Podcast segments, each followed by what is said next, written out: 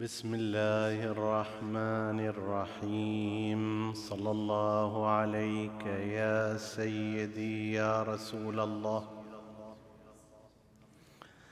صلى الله عليك وعلى ابن عمك أمير المؤمنين وإمام المتقين، صلى الله عليك يا سيدي يا أبا عبد الله الحسين.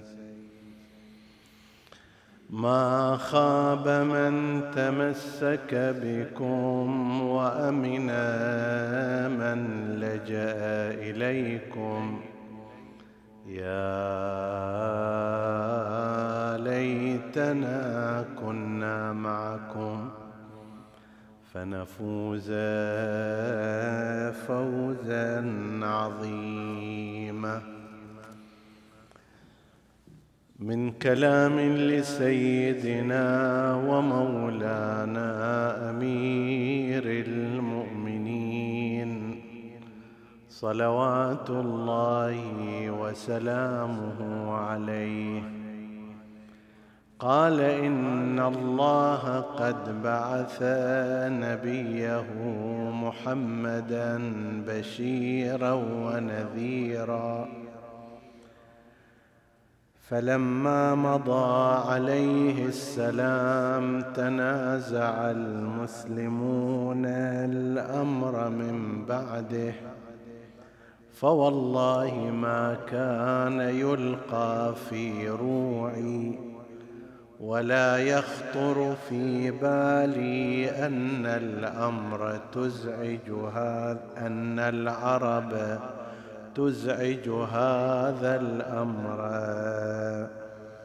عن أهل بيته، ولا أنهم منحوه عني من بعده، فما راعني إلا انثيال الناس على فلان يبايعونه، فأمسكت يدي حتى رأيت راجعة الناس قد رجعت عن الإسلام يدعون إلى محق دين محمد، فخشيت إن لم أنصر الإسلام وأهله أن أرى فيه ثلما تكون المصيبة به علي أعظم من ولايتكم،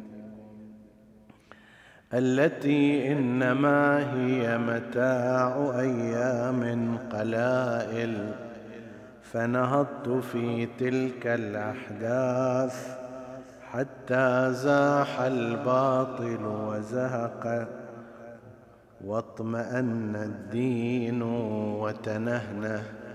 صدق سيدنا ومولانا أمير المؤمنين صلوات الله وسلامه عليه.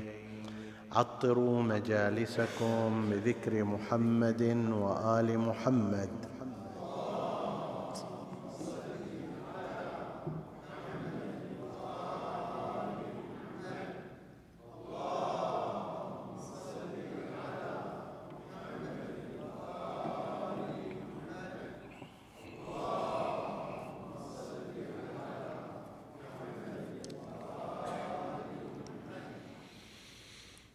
حديثنا بإذن الله تعالى في ضمن سلسلة عترة النبي المعصومين يتناول هذه الليلة دور الأئمة عليهم السلام في حفظ وحدة الأمة وكيانها.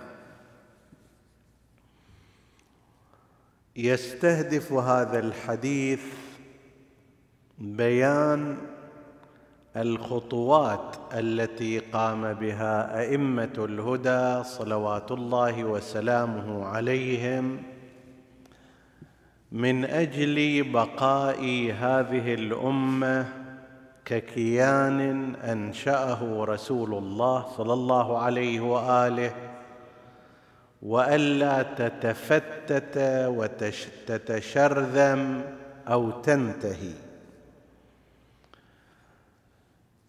كمقدمة ينبغي أن نشير إلى أن الدور ليس مربوطاً بالمنصب السياسي،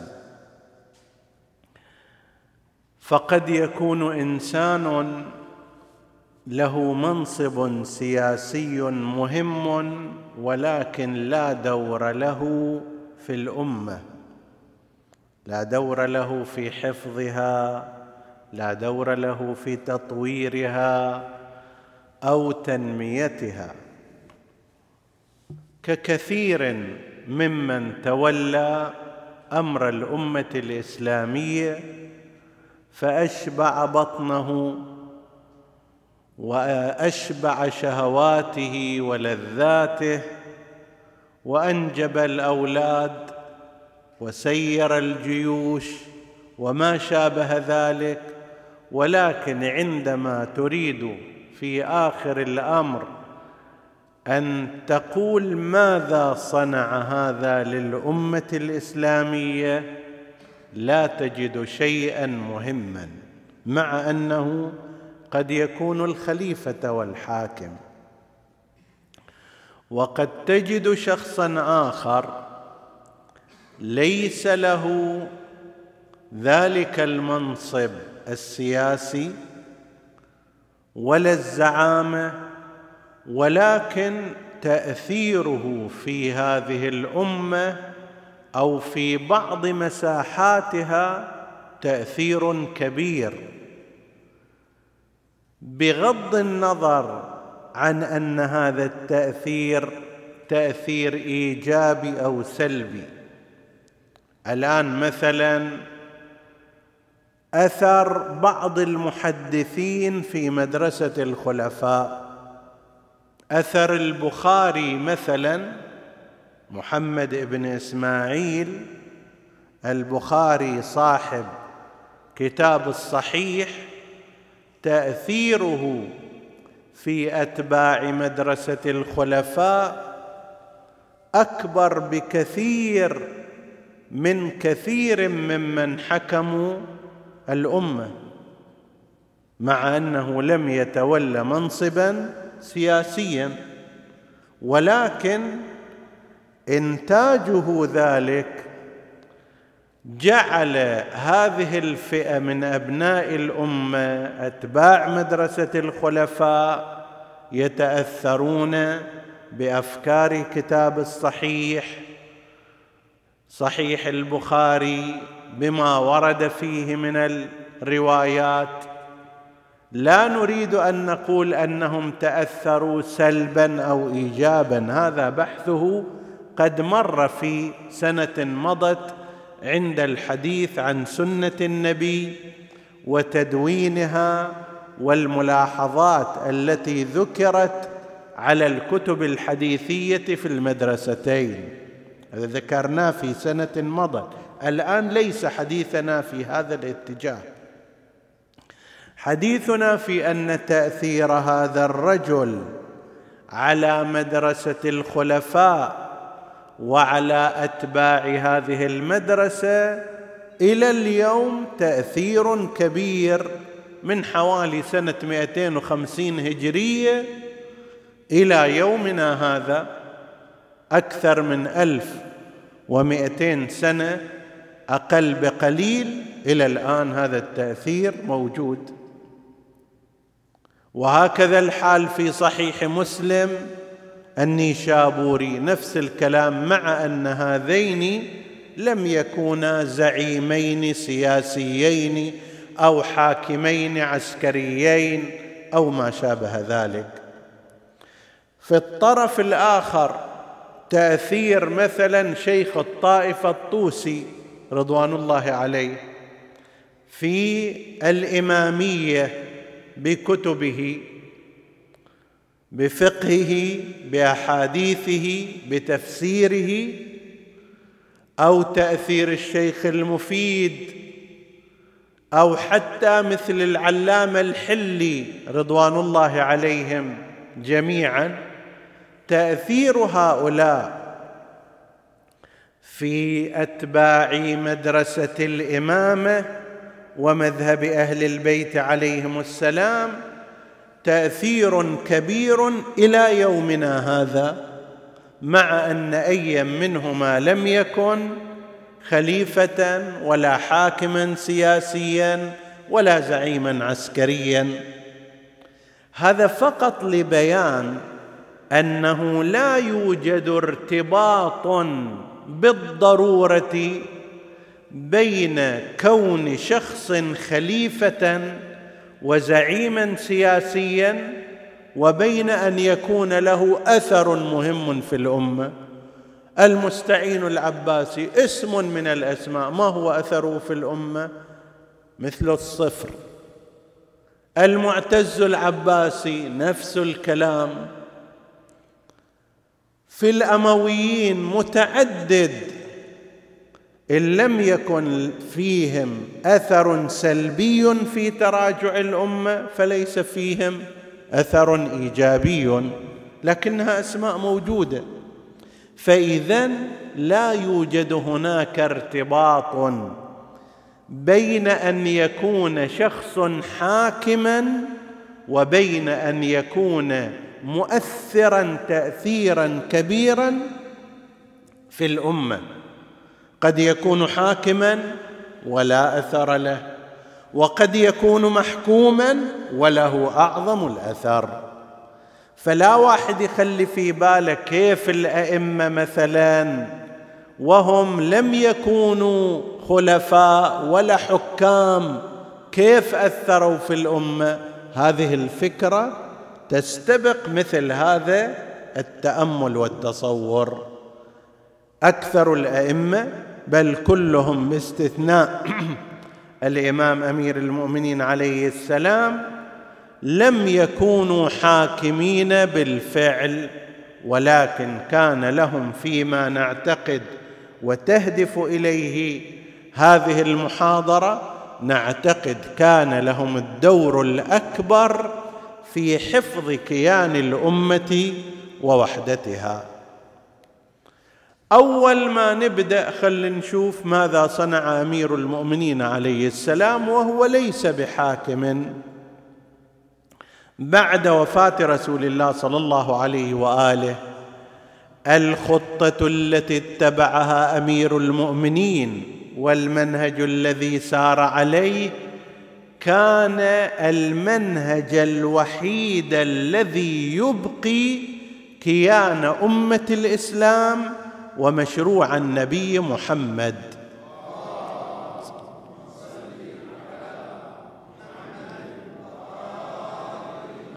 تصور الخريطة هكذا، رسول الله صلى الله عليه وآله انتقل إلى ربه، نزاعات داخلية في هذه الأمة، الخط القرشي شمر عن ساعده لأجل استلام الخلافة والحكومة بأي ثمن يكون.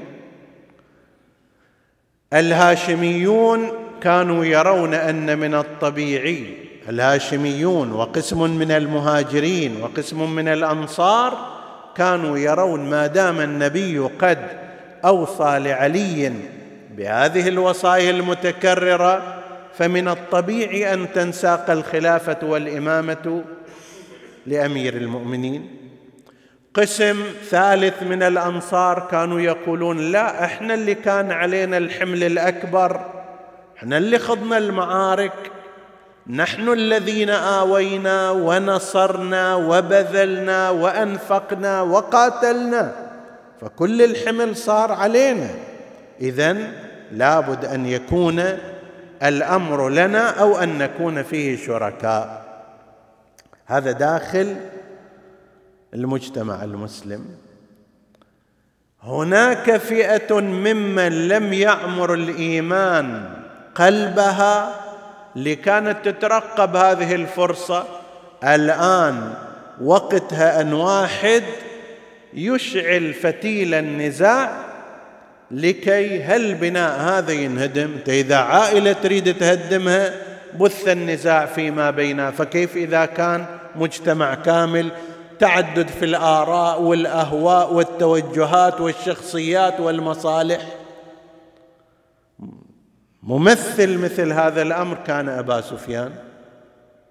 بالتالي الرجل يرى أن القضية في واقعها هي سيطرة على السلطة والحكم. الآن بنو هاشم اكتفوا، أخذوها الآن 10 سنوات بواسطة رسول الله، يكفيهم، لازم ترجع إلى بني أمية. وفي الأثناء واحد يسوي له سالفة بأي نحو من الأنحاء. في الطرف الآخر الرومان إلى الآن ما بلعوا هزيمتهم في تبوك،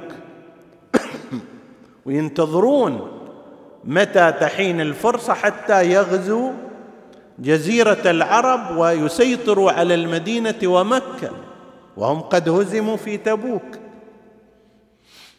الفرس أيضا نفس الشيء، يرون أن هذول اللي كانوا إلى أمس أول تمس عبيد إلهم، يحكمونهم بالريموت كنترول كما يقولون، خلين والي في المدائن وهو يدير الأمور، ومخلين والي في هجر لحسة ما تحتاج لها رئيس ولا شيء، والي هنا والي هناك، ويأتي بالخيرات إلى الفرس. إمبراطورية ضخمة متربصة، مشاكل داخلية، مؤامرة أيضا داخلية.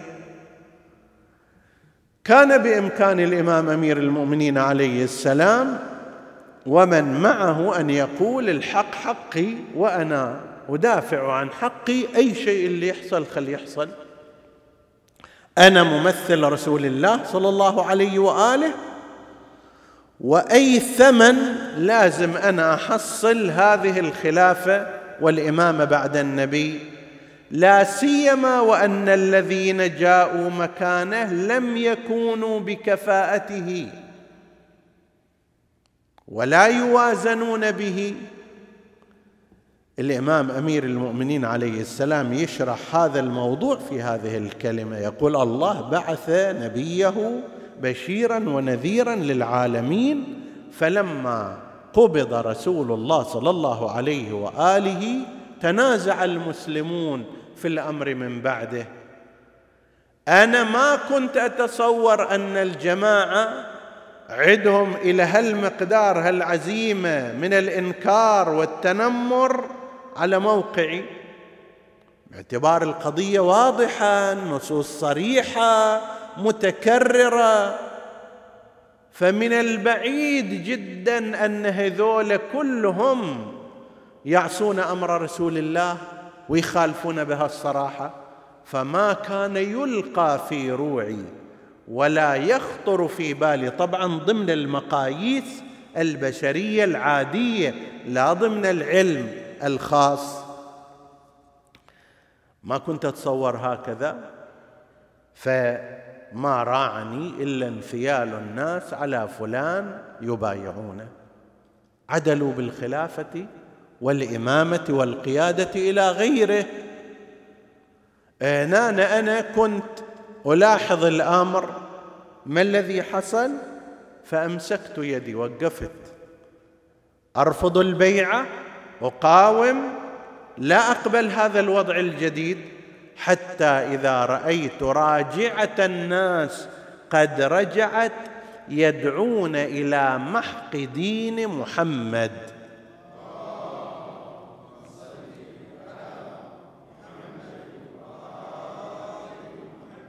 هذول التحدي أكبر من سالفة رئاسة وخلافة وقيادة، أصل الكيان راح يطير، أصل الأمة تنهدم، الدين يتبخر. فخشيت إن لم أنصر الإسلام وأهله، إذا ما أسكت، إذا ما أتنازل، إذا ما أترك الموضوع مع أنه حقي الكامل ولم أكن أتصور أنهم يتجرؤون على سلبه، خشيت إن لم أنصر الإسلام وأهله أن يثلم في الإسلام ثلمة، أي الثلمة ما يقوم منها، يكون هذه الثلمة أعظم علي من فوات ولايتكم وإمرتكم. فسكتت عن الموضوع، فنهضت في تلك الأحداث بما لا ينتهي إلى مواجهة ولا مقابلة ولا معركة. إجا عرض عليه أبو سفيان قال له يا أبا الحسن، ما بال هذا الأمر في أقل حي في قريش وأذله، بحيث بحسب الترتيب الطبقي تيم، قبيلة تيم اللي منها الخليفة الأول أبو سفيان ما يشتريها بشيء، يقول إحنا بنو أمية أشراف قريش وهذولا ليسوا في هذا المستوى، ما بال هذا الأمر صار في أقل حي في قريش وأذله. قم يا أبا الحسن وإن شئت ملأتها لك خيلا ورجالا، مرتزقة واجد وعنده تجربة. أبو سفيان تعاقد في غزوة الخندق مع غطفان ومع غيرها من العرب في مقابل أموال، حتى حشدوا إلى 2000 مقاتل في مقابل فلوس. قضية المرتزقة المقاتلون مو جديدة، من ذلك الزمان أنتوا وقفوا هالصوب وقاتلوا ذولاك، كل واحد يأخذ حقه. فعند تجربة، أنا حاضر أجيب لك، عندي معرفة بقبائل العرب وفلوس عندي وأملأ البر خيل ورجال، وانت قوم وانهض. فقال له أمير المؤمنين يا أبا سفيان، مذ عرفتك تكيد للإسلام وأهله، انت مو جاي هنا حتى تدافع عن حقي ولا عندك نية حسنة، انت ضمن مسلك المؤامرة من بدايتك، وهذه واحد منها أيضا. وطرده أمير المؤمنين عليه السلام، قال له قوم، ما أسمع كلامك، روح دور لك غيري حسب التعبير. فالإمام عليه السلام قضيته حفظ الأمة في ذلك الوقت، نفس الكلام بنفس الحروف بنفس الترتيب فعله الإمام الحسن المجتبى عليه السلام. كان الخيار، ونحن على بعد ليلة من ذكرى ميلاده صلوات الله عليه، كان الخيار ينتهي إلى أن هم في زمان الإمام علي قضية صفين، معاوية كان حاضر، أنت يا علي أخذ العراق والحجاز وانجاز بيها، وأنا ما أخذ الشام وفلسطين والأردن والغوطة وزيت الزيتون وإلى غير ذلك، أنا هالصوب وأنت ذاك الصوب. خوش حل هذا. أمير المؤمنين لم يكن يقبل بهذا التقسيم للأمة ولهذا الكيان. نفس الشيء صار في زمان ابنه الحسن المجتبى عليه السلام، كان معاوية مستعداً لأن يمضي في قضية الحرب إلى الأخير، ولو جر ذلك إلى تقسيم الأمة إلى قسمين، بحيث أهل العراق ما يقدرون يوصلون إلى الشام، وكان هذا صاير، وبالعكس أهل الشام منفصلون عن أهل العراق، لا الثقافة والمعرفة من العراق تروح إلى الشام ولا بالعكس، ولا العلاقات موجودة. الآن فقط يصير ترسيم هالوضع السياسي، معاوية يأخذ تلك المنطقة والحسن خليه يأخذ العراق والحجاز وما شابه ذلك. الإمام الحسن كان مستعدا لأن ينزل عن خلافته الظاهرية من أجل إبقاء هذا الكيان، الأمة ككيان واحد وموحد تختلط أجزاؤه وتتواصل أفراده، ويعم فيه هذا يسمع أهل الشام اللي طول هالمدة ما سمعوا أحاديث أهل العراق وأهل الحجاز في أهل البيت، خليهم الآن يسمعوا. فحاضر الإمام أن ينزل عن ولايته وخلافته الظاهرية من أجل إبقاء الأمة في كيان واحد، تقسيم لا. وهذا يبين لك مع أن الأمر شديد، الإمام عليه السلام يصف، الإمام أمير المؤمنين يصف وضعه، يقول: فصبرت وفي العين قذى وفي الحلق شجا أرى تراثي نهبا. وسهو يشوف الإمام اللي يزيد الألم أيضا أن من تولى الحكم ليس فيه ولا الربع كفاءة أمير المؤمنين عليه السلام. هذا مثل واحد يأخذ سيارتك الجديدة الغالية الثمن، يأخذها من عندك وبعدين يركبها ويبدأ يصدم فيها الجدار وفيها الاسطوانة وفي هذا يكسرها تكسير. هذا بعد أوجع لقلبك يكون. لو بس أخذها وظلت سالمة تقول إن شاء الله آخر شيء ترجع وهي سالمة، لكن لا، أخذها ولم يبق جدارا إلا وارتطم به. هذا يزيد الألم. بس مع ذلك أمير المؤمنين عليه السلام وبعده الحسن لم يصطدموا بحيث تنقسم الأمة. استثني فترة الإمام الحسين عليه السلام واللي قال فيها وجه الاختلاف: وعلى الإسلام السلام إذا بليت الأمة براع أو بوال مثل يزيد. القضية بعد هنا مو بس انشقاق، لا، هذا ينهي وجود الإسلام. احنا خايفين على الأمة، الإسلام أعظم من الأمة وأشراف. إذا إجا هذا وصار والي مو بس الأمة تندمر، الإسلام كله يطير. فذاك الوقت لا، الأمر يختلف. الإمام الحسين عليه السلام نهض في وجه هذا الحاكم. وأما بعد ذلك أئمة أهل البيت عليهم السلام مع علمهم بأحقيتهم من خلفاء الوقت، إلا أنهم كانوا لم يعرضوا هذه الأمة إلى تمزق أو انقسام أو مواجهة، مع أن بعض الخلفاء كانوا يستفزون أئمة أهل البيت لابتداع المواجهة. الأئمة كانوا يرفضون ذلك. تصور لو أن مثلا الإمام الصادق عليه السلام على أثر استفزازات منصور جرجر بالإمام في زمانه أوائل خلافته إلى الحيرة، من الكوفة إلى الحيرة، على أطراف الكوفة. إلى ذاك الوقت ما كانت بغداد صايرة عاصمة، كانوا لا يزالون في الحيرة أوائل الدولة العباسية.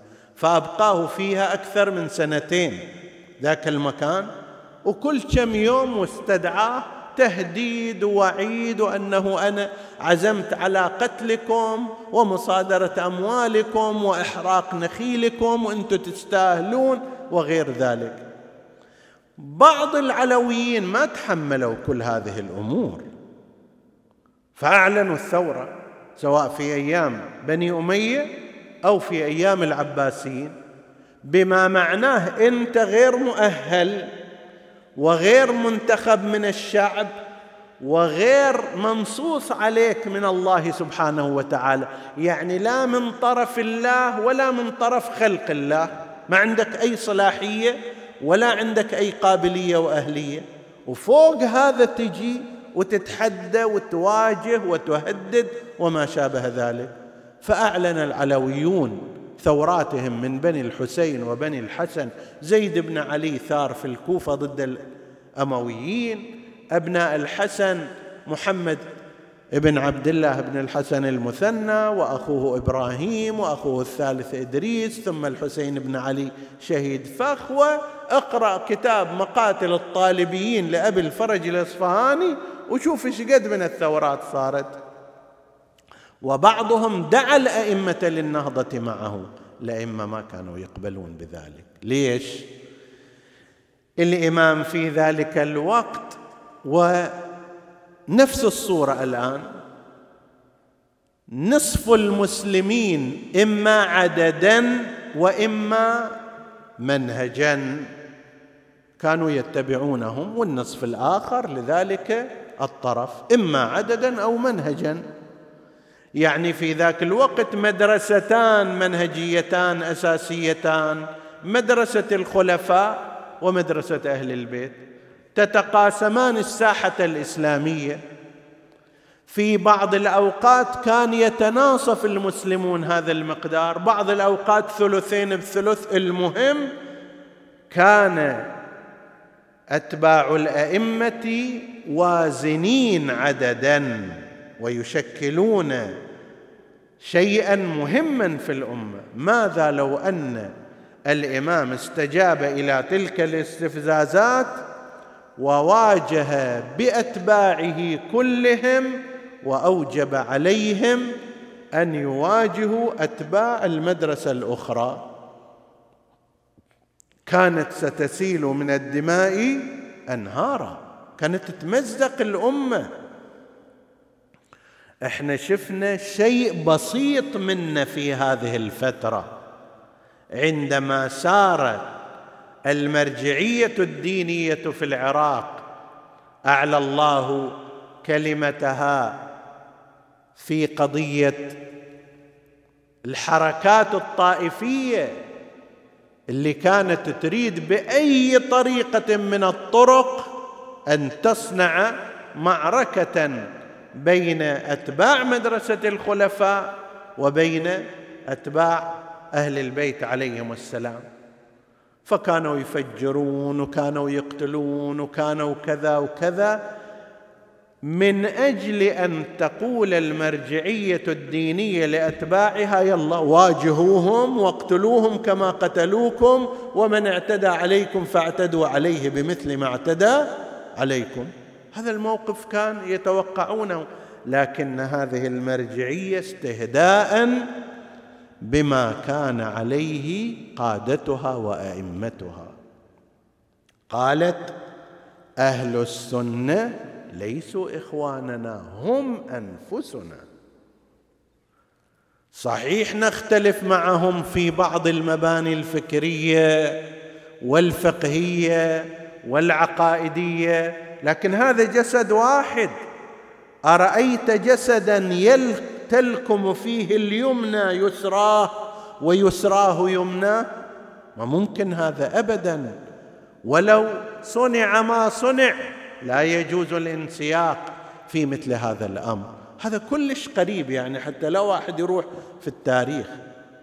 لو استجاب أئمة الهدى عليهم السلام لحماس البعض من شيعة أهل البيت أو لاستفزازات الحاكمين في ذلك الوقت، واللي كانوا باستمرار يستفزون هؤلاء باعتبارهم في موقع قوة، يشوفون نفسهم.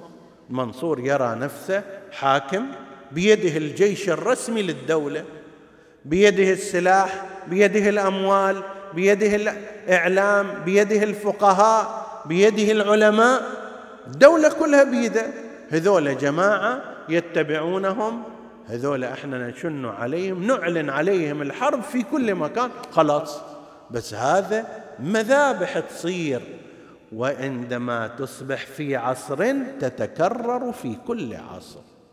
أئمة أهل البيت عليهم السلام وجدنا أنهم وقفوا في هذا الباب موقفا صارما، ولذلك ترى مع أنهم كانوا يرون بعض أبناء الأئمة محقين في نهضتهم وثورتهم لما كان ينتابهم من الظلم والعدوان، بس هم ما كانوا لا يأمرون شيعتهم، فضلا عن أنهم هم يقومون على رأس المواجهة. فهذا واحد من الأمور نحن نراه في إدارة أئمة أهل البيت عليهم السلام للصراع الذي كان بدءا من زمان أمير المؤمنين عليه السلام وإلى زمان الإمام الحجة المهدي عجل الله تعالى فرجه الشريف. كان الأساس أنه نخشى على الإسلام وأهله إذا صارت مواجهة من هذا القبيل تبدأ المذابح والفتن والمشاكل. هذا واحد من الأمور.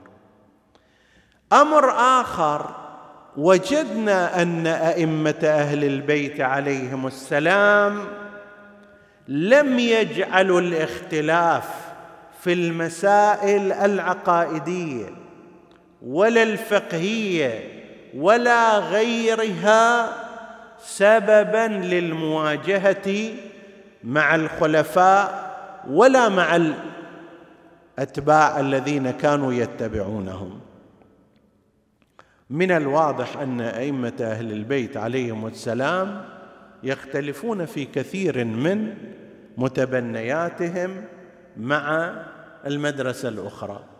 أول عنوان الإسلام، من هو المسلم؟ هذه اللي إلى الآن مشاكلها موجودة.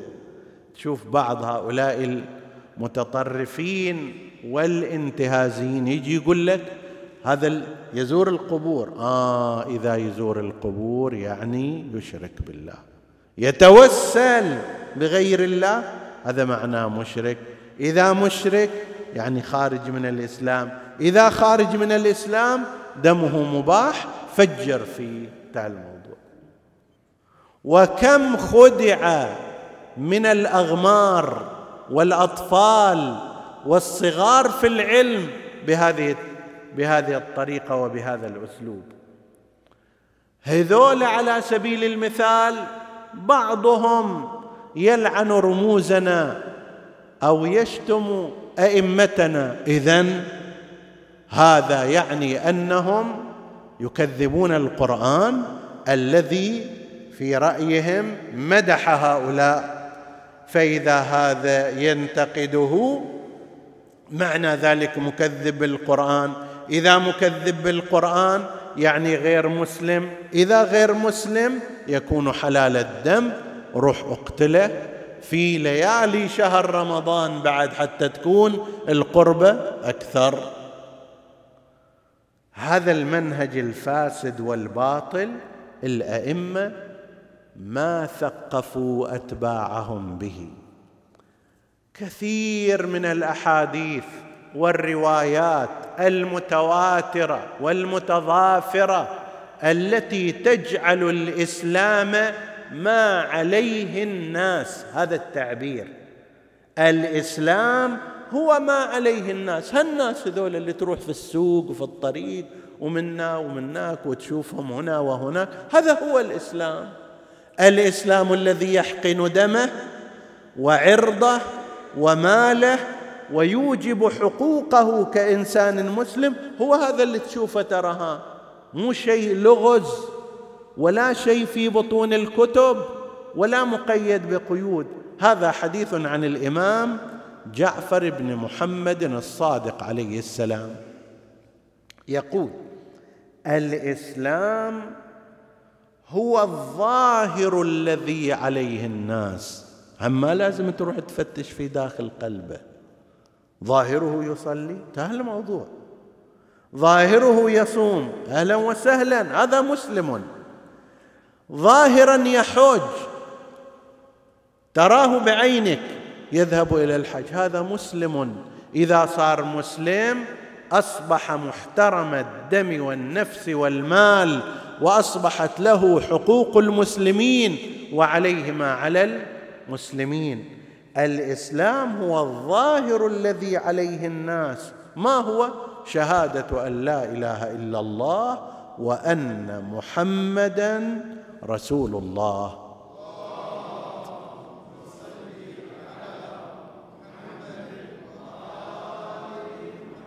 وإقامة الصلاة وإيتاء الزكاة وحج البيت وصوم شهر رمضان، هذا هو الإسلام عند جعفر بن محمد الصادق الذي نسب مذهب الإمامية إليه، فقيل المذهب الجعفري.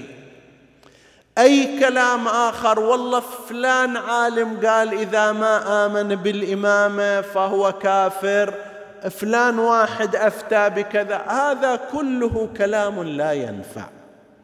هذا إمام الأئمة، وهذا أستاذ الأساتذة، وهذا الذي ينسب إليه المذهب. الإسلام هو ما عليه الناس، اللي يقيمون هذه العبادات هذا هو مسلم. شوف الفرق بين أن واحد يقول هذا هكذا ويثقف أتباعه بهذه الثقافة، وبين شخص آخر يقول لك حتى لو هذا صلى، لا، الصلاة مو هي المهم. تشوف يقول يا علي لولا، إذا يقول يا علي إذن هو مشرك، إذا مشرك غير مسلم، إذا غير مسلم يحل دمه وماله. هذا توجيه وهذا توجيه، هذا تثقيف وهذا تثقيف. أئمة الهدى عليهم السلام ثقفوا أتباعهم بهذا الأمر، وأمثاله والأحاديث في هذا لا تعد ولا تحصى.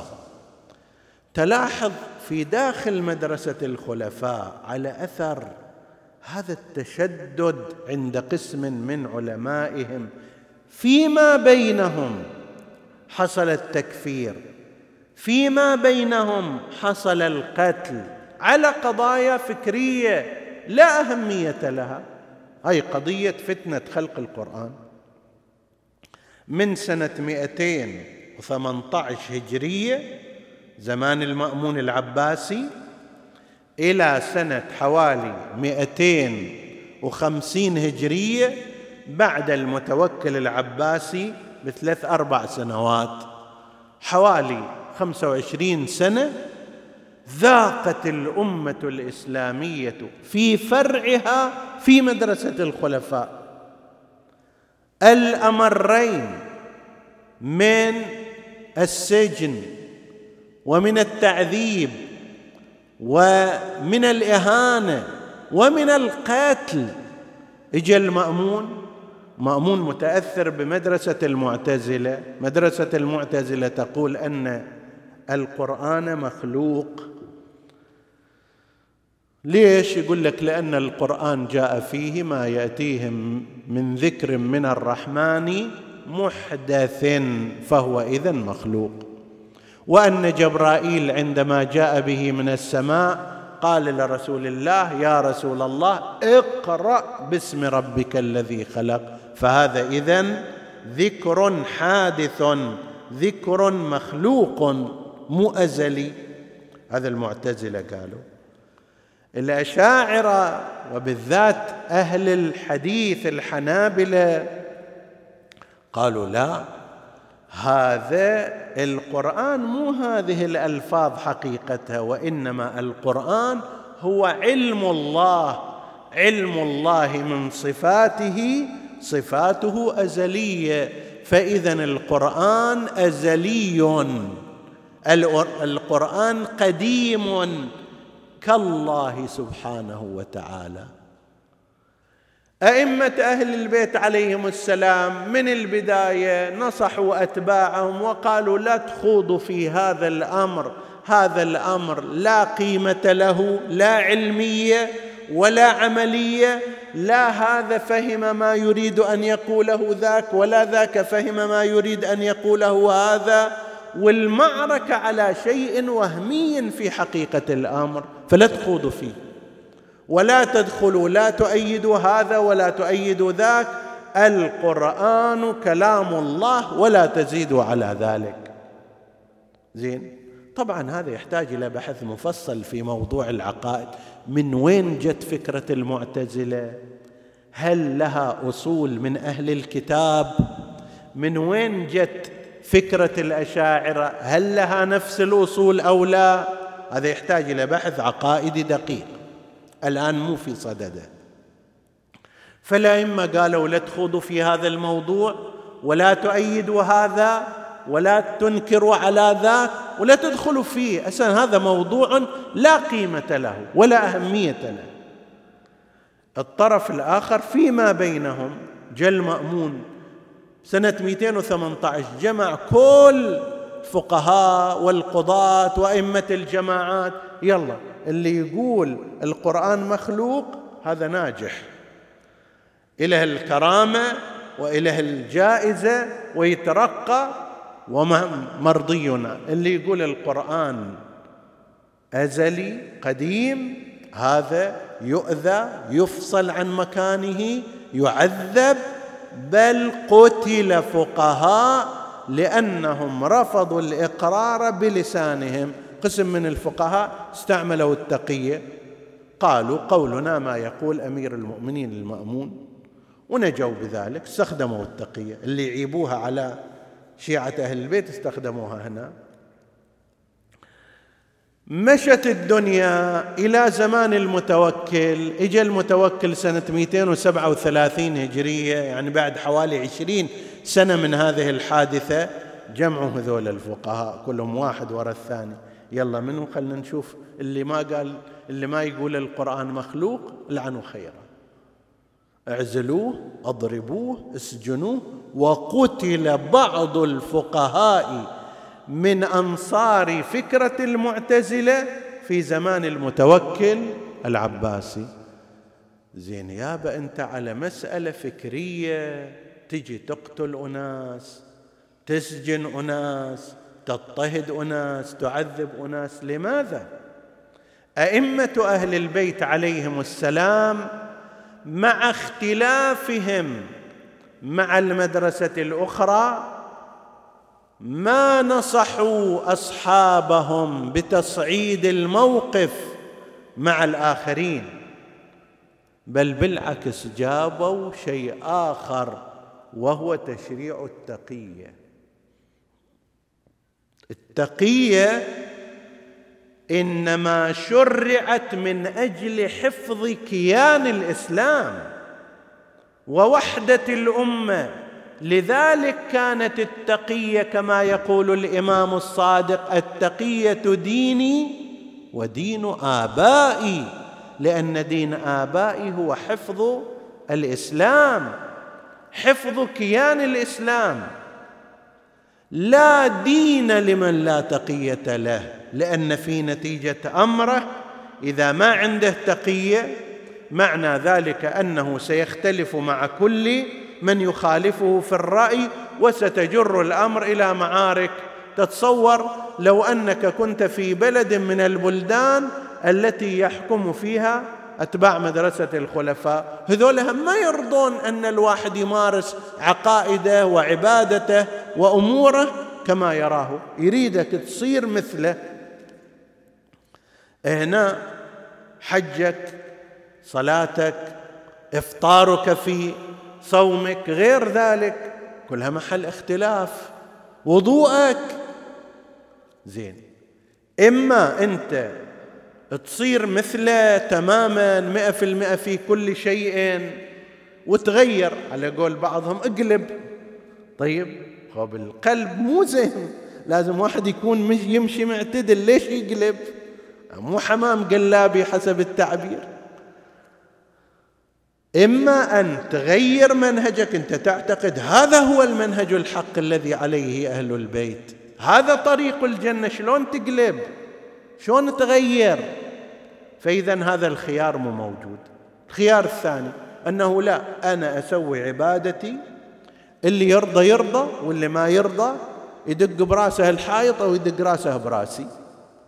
وهذا هو اللي يجر إلى الحروب، هذا هو اللي يجر إلى الاحتراب الاجتماعي، هذا هو اللي يجعل في الأمة عوامل التفجير. تتصور في الحج لازم تصير كل مشاكل وكل إحن وكل بغضاء، وهذا يلكم ذاك وذاك يلكم هذا. في الصوم كذلك، في الزيارة كذلك، في فلان مكان كذلك. لا، هذا مو طريق صحيح ولا سليم. الطريق الثالث التقية ديني ودين آبائي، أنه أنا بيني وبين نفسي ألتزم بما أراه عند الله سبحانه وتعالى مقربا إليه وطريقا يوصل إليه، وأرى أن هذا هو الصحيح لا غير. لكن أمام ذاك الطرف اللي من الممكن أن يهددني في مالي، في عرضي، في دمي، أجامله وأنا مثاب على ذلك. هذا هو طريق العقلاء كلهم. ولذلك قلنا بعض أئمة المعتزلة في زمان المتوكل أظهروا التقية، قالوا اللي يقوله المتوكل على العين والرأس، احنا نؤمن فيه، والقول ما قاله سيدنا أمير المؤمنين. الحنابلة وأمثالهم في زمان المتوكل المأمون العباسي نفس الكلام سووه. نعم، يقولون أحمد بن حنبل الإمام أحمد لا صمد وقال لا، حتى لو تأذوني وتضربوني ما أغير رأيي. طيب، لكن كثير غيره قالوا يابا القول ما قاله المأمون، قرآن مخلوق، ما مخلوق، مخنوق، المهم لا تقتلونه لا تذبحونه. طيب، في داخل قلبه شيء ولكن في ظاهر لفظه شيء آخر، في داخل قلبه عقيدته الحقيقية. هذا طبعا مو نفاق مثل ما قسم من الجهلة يقولون. أكو قسم من الناس لا هو عالم ولا هو متعلم، يابا تعال تعلم شوية، ادرس شوية، اقرأ، على طول مدرعم حسب التعبير. التقية هي النفاق، يابا التقية هي عكس النفاق تماما. النفاق يعني واحد ما مؤمن بالله عز وجل ولا برسوله، في داخل قلبه يظهر أنه مؤمن وهو في الواقع ليس بمؤمن، هذا نفاق. لكن التقية شنو؟ اللي صنعه عمار، قلبه مطمئن بالإيمان ولكن أمام الكفار يقول شنو؟ أن الأمر للات وللعزى ولمنات وكل ما تريدونها ما أعطيكم حكي، غير الطرف الثاني لا أعقد عليه قلبي ولا أعتقد به، اللي تريدون أقول لكم ما عندي مشكلة. إلا من أكره وقلبه مطمئن بالإيمان. لذلك بعض هذول يقولوا إيه نعم، إذا كان في بلد كفار يصير زين، إذا كان هذا المسلم أقسى من الكفار وأسوأ في تعامله من الكفار ماذا تصنع؟ وأبيك ترى في بعض البلدان الكافرة تعطيك حرية في دينك أكثر من ومذهبك أكثر مما تعطيه بعض الدول المسلمة. يعني إذا كان في بلد الكافر يقول لك تريد تعبد الإله الواحد أهلا وسهلا، تريد تعبد غيرهم أهلا وسهلا، ما حد يجي يسأل عنك، وإذا أحد سأل عنك قدم عليه شكوى يعاقب. في بلد إسلامي آخر إذا تقول أشهد أن عليا ولي الله يجرجروك ويبهدلوك. زين، التقية وين لازم تكون؟ ماكو فرق في هذا. التقية إنما شرعت من أجل الحفاظ على نفس الإنسان بشكل عام، ومن أجل الحفاظ على وحدة المجتمع المسلم. في داخل مدرسة الخلفاء هم مختلفون، معتزلة وأشاعرة منهجان وخطان متخالفان في كثير من الأمور. في داخل غير المعتزلة بين الأشاعرة وبين أهل الحديث اختلاف، في داخل أهل الحديث بين من يسمونهم بالديوبندية وغيرهم أكو اختلاف. زين، إذا واحد في كل هالموارد إنه صار وضع اللي ما في مانع أن الإنسان يظهر عقائده بشكل كامل، حرية في هذا الجانب، ماكو مجال للتقية ولا معنى لها أصلا. أما إذا صار بمجرد أنت تختلف معي أحيانا حتى لو في نفس المدرسة، أنت معتزلي وأنا أشعري، أكفرك. بل أحياناً حتى في المذاهب الفقهية شقد تكلم غير الأحناف على أبي حنيفة النعمان، طلعوه من الملة. زين، هذا وضع ليس وضعا صحيحا في الأمة. إما واحد يقول أنا أسوي اللي يصير حتى لو أضحي بدمي، زين هذا أنت تسويه، بس تريد تخلي الأمة كلها تصير هالشكل، معارك وحروب ومشاكل. هل الدين فعلا يأمر بهذا؟ هل بهذه الطريقة يريد الله بكم اليسر ولا يريد بكم العسر يتحقق في هذا المورد؟ أنه أنا علشان فكرة معينة، علشان ممارسة معينة، إذا تظاهرت بها هتك عرضي وسلب مالي وتعدي علي بل قتلت. الله يأمر أن واحد يمارس في دينه هذه الطريقة؟ لا يأمر الله بذلك. التقية تماما على خلاف النفاق، كما لا يقول به بعض هؤلاء غير الفاهمين. نعم، في موارد معينة لا ينبغي التقية، إذا توقف بقاء الدين على إعلان الموقف. الإمام الحسين ما مارس التقية أمام يزيد، ليش؟ لأن الدين حينها سينتهي كما ذكرنا قبل قليل. يحتاج إلى بعض الأماكن إلى موقف، هذا الموقف به تحفظ شرائع الدين والإسلام، حتى لو جر ما جر. هنا بعد مو محل التقية. وقفت العقيلة زينب ضمن هذا الإطار أمام طاغية زمانها يزيد. أمن العدل يا ابن الطلقاء تخديرك حرائرك وإماءك، وسوقك بنات رسول الله سبايا، قد هتكت ستورهن وأبديت وجوههن، يستشرفهن أهل المناهل والمناقل أو المعاقل، وينظر إليهن الشريف والوضيع والكبير والصغير، وليس لهن من حماتهن حمي، وليس لهن من ولاتهن ولي. هذا موقف كالسيف، مو محل بعد تقية. جر ما جر عليها، الألم الذي تحملته صلوات الله عليها، ولازم هذا الكلام يبقى كموقف يتناقله التاريخ جيلا بعد جيل. احنا الآن على بعد 14 قرن من الزمان تقريبا من هذا الموقف، ومع ذلك عندما ننقله يهز وجداننا كلام العقيلة زينب سلام الله عليها. كان لابد أن تقوله وقد قالته، لكن الأمر كان فادح. تقول صلوات الله وسلامه عليها بعدما قالت ذلك: ولئن جرت علي الدواهي مخاطبتك. أنا وين وأنت وين؟ أنا زينب ابنة أمير المؤمنين، ابنة فاطمة الزهراء، خدري وستري كان مضرب المثل، وإذا آخر الأمر أجي من ديوان إلى ديوان، من ديوان ابن زياد إلى ديوان يزيد، أتكلم أمام الأجانب. أنا ويني وين الدواوي؟ أنا ويني وين الدواوين؟ أنا شسوي هلي عني بعيدي؟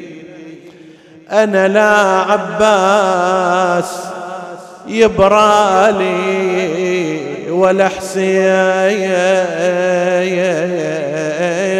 يضربوني من أبكي وتهمل العين، تظل